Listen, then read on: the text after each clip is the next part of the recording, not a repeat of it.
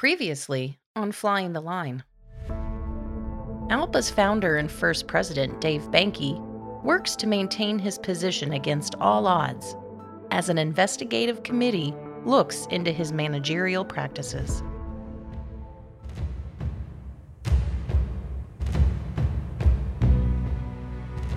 Welcome to the Flying the Line podcast, a look into the past of the Airline Pilots Association.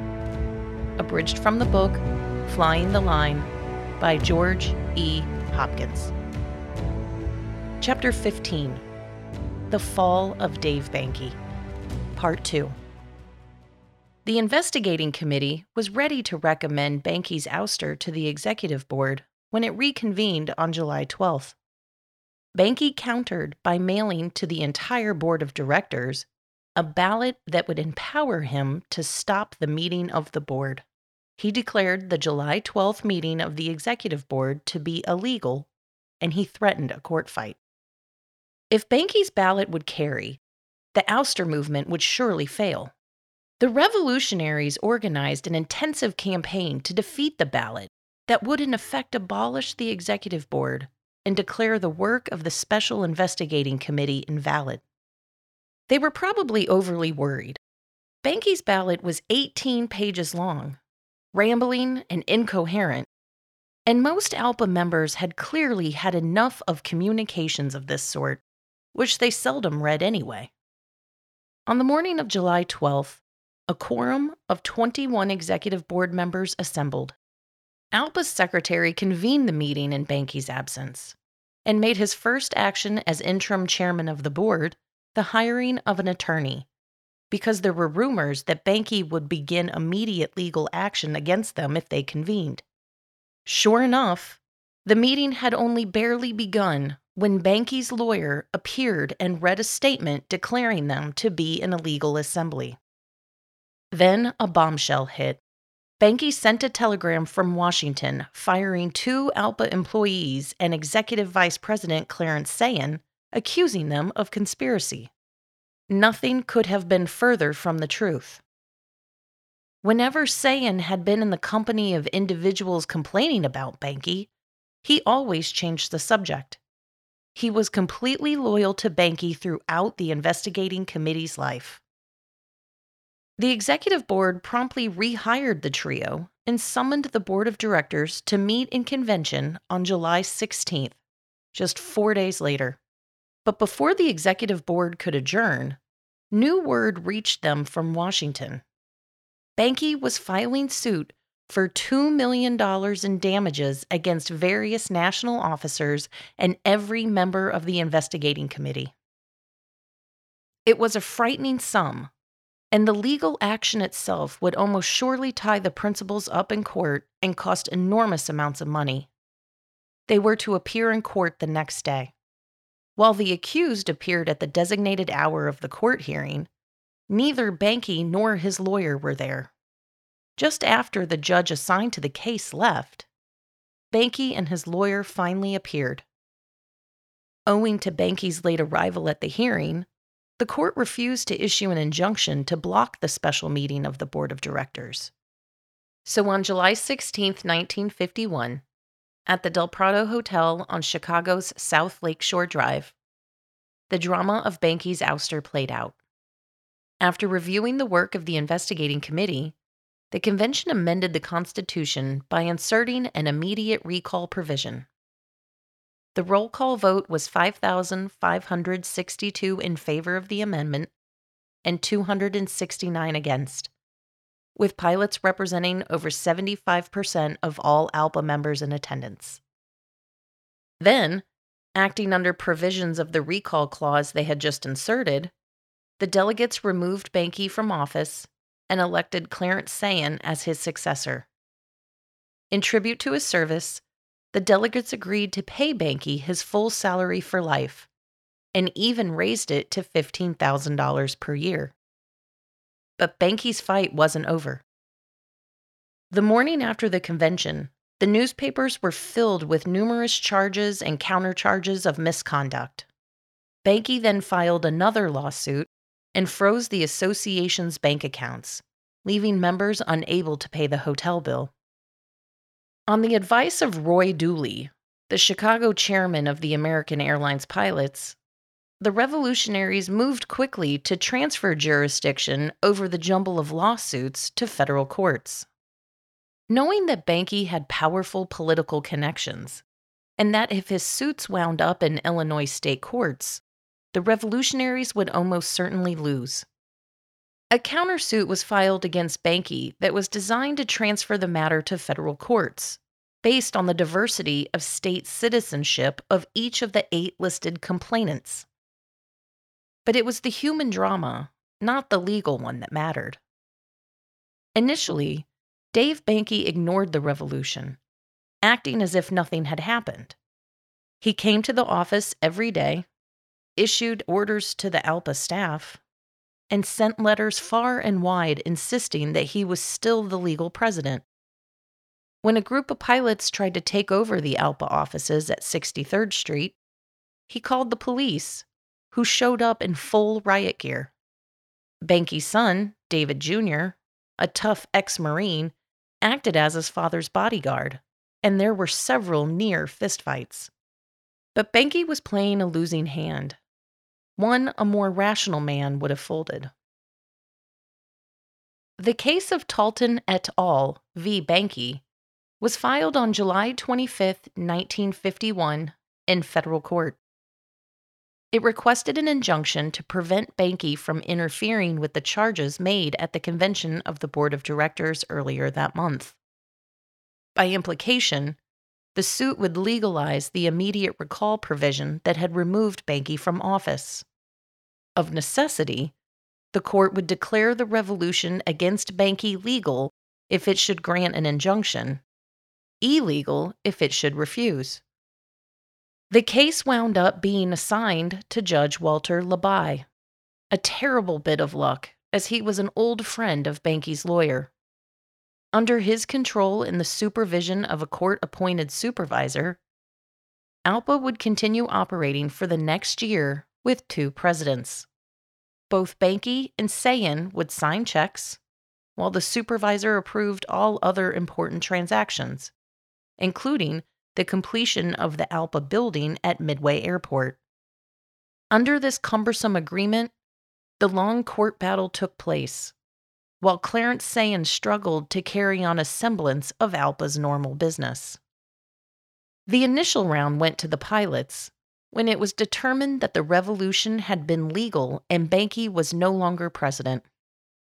An investigative report issued on May 20th, 1952, sided with them but it was merely advisory. The judge could accept it, reject it, or make changes. Nevertheless, the pilots felt like celebrating, for a federal judge rarely countered such a finding. But Judge LaBuy was that rare judge who did counter the finding. On June 25, 1952, he ruled in favor of Behncke and issued an injunction against the revolutionaries, prohibiting them from interfering with Behncke's control of Alpa. Since the anti Behncke forces would soon be locked out of Alpa's headquarters by court order, they quickly ran off copies of the membership list and collected $100 from each pilot they could locate for an emergency fund. Its purpose was to wage a last ditch battle against Judge LaBuy's ruling and in the event of failure, to create a new pilots association. If Dave Behncke could be stubborn, tough, and dogged, he was about to discover that his opponents could play the same game, even though their attorney was recommending surrender. In a burst of frantic activity, the pilots set up the Air Transport Pilots Association, or ATPA, and started collecting authorization to act cards. In short order, they had an overwhelming majority of Eastern and Pan American pilots, who together accounted for a substantial percentage of ALPA's total membership. And owing to their heavy financial commitment during the ouster, were supplying nearly 40% of all ALPA dues. While Behncke might win the court battle, he would ultimately wind up presiding over an empty house, as it was a foregone conclusion that a majority of the nation's airline pilots would eventually join ATPA. While they set up the alternative union, the revolutionaries pursued further legal action. On the advice of Henry Weiss, who had stayed out of the scrap so far, Sayen prepared to appeal Judge LaBuy's injunction. He chose U.S. Court of Appeals Judge Walter Lindley, sitting in Danville, Illinois. Lindley was a Republican, appointed to the court by Herbert Hoover. But Democratic Senator Scott Lucas, whose law firm was handling the case for the anti Behncke forces, recommended Lindley, despite their partisan differences. At the same time, under emergency conditions, the revolutionaries were plotting other strategies. The easy out was simply to continue ATPA, name Sayen president, and let Behncke have the empty shell of ALPA. But Sayen refused, citing the large number of grievance cases that would be lost by pilots who still depended on him. Sayen vowed to stay with ALPA till the bitter end. Only after exhausting the last legal remedies, Sayen insisted, would he surrender ALPA. Sayen and the executive board were pursuing other remedies. Judge LaBuy had ruled in favor of Behncke partly on the grounds that the July convention had illegally adopted the provision permitting immediate recall of ALPA's president. So, using the list of ALPA members' addresses that had been spirited away from ALPA headquarters before Behncke had the locks changed, Sayen prepared a recall ballot under the complicated old rules that required a petition signed by 30% of the membership to approve a subsequent mail ballot. It would take time, but eventually this approach would garner far more than the minimum necessary to circulate a full ballot. The legality of Sayen's action, owing to Judge LaBuy's injunction, was questionable, and he was risking a contempt of court citation by taking any action at all. Everything depended on Judge Lindley of the Court of Appeals. Extra legal remedies like ATPA would eventually defeat Behncke, of course, but in the process, the whole structure of airline pilot unionization might dissolve. Judge Lindley alone could prevent a catastrophe for the unionization of airline pilots, and he was a Herbert Hoover Republican. The pilots were advised not to let their hopes get too high, as an appeals court seldom overruled a lower court on cases such as this anyway. While Judge Lindley was considering the request of Sayen and the executive board for a stay of Judge LaBuy's injunction, Dave Behncke took formal possession of ALPA's new headquarters building, a structure that he described as something which would last a thousand years and never become obsolete. On Thursday, July 31, 1952, Judge Lindley ended Behncke's career stating that he could not see that either party would be injured if a restricted stay order should be entered. This legal circumlocution meant that he was returning ALPA to the status it had enjoyed under supervision. The judge required Sayen and his petitioners to post a $10,000 bond. The effect on Behncke was negligible. He simply ignored Judge Lindley remained in possession of ALPA's new building, and defied anyone to remove him. He stood utterly alone at this point, with virtually no support among airline pilots and with the weight of the federal courts opposing him. Whatever affection and respect the pilots once felt for Behncke were rapidly dissipating amidst the tangle of lawsuits. They moved to have Behncke cited for contempt Judge Lindley complied, and Behncke was found guilty on August 15, 1952, by a three judge court as Sayen proceeded with plans for the regularly scheduled convention in October. With these mounting difficulties, even Dave Behncke saw the end coming. He now faced a jail term for contempt of court, and in barely a month, the 1952 convention would meet. Its legality would be unassailable, and it would certainly not re-elect him to another term. So Dave Behncke did what was once unthinkable, probably the hardest thing he ever did in his life. He quit. He was tired, he was sick, and he was beaten. On October 8, 1952, the Board of Directors convention met on schedule in the Sherry Hotel. Through an intermediary, Behncke sent word that if the convention would vote to pay him the pension of $7,500 annually that had already been set up some years before, he would resign.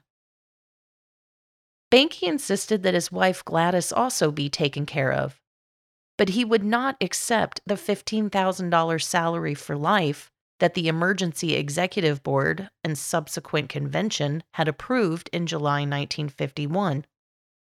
To do so would be an admission that these were legal gatherings, and Behncke would never admit to that, nor accept anything from those sessions.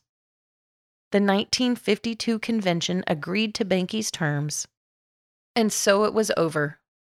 The Behncke era was at an end. Behncke only lived another six months. He died of a heart attack after a sauna and massage at the Chicago YMCA in April 1953. But most old timers insist he really died of a broken heart. Next time on Flying the Line, a new leader ushers in the jet age, and the new technology brings new concerns for airline pilots seeking fair wages. Thank you for listening. This has been part two of Chapter 15 of Flying the Line by George E. Hopkins. Copyright 1982.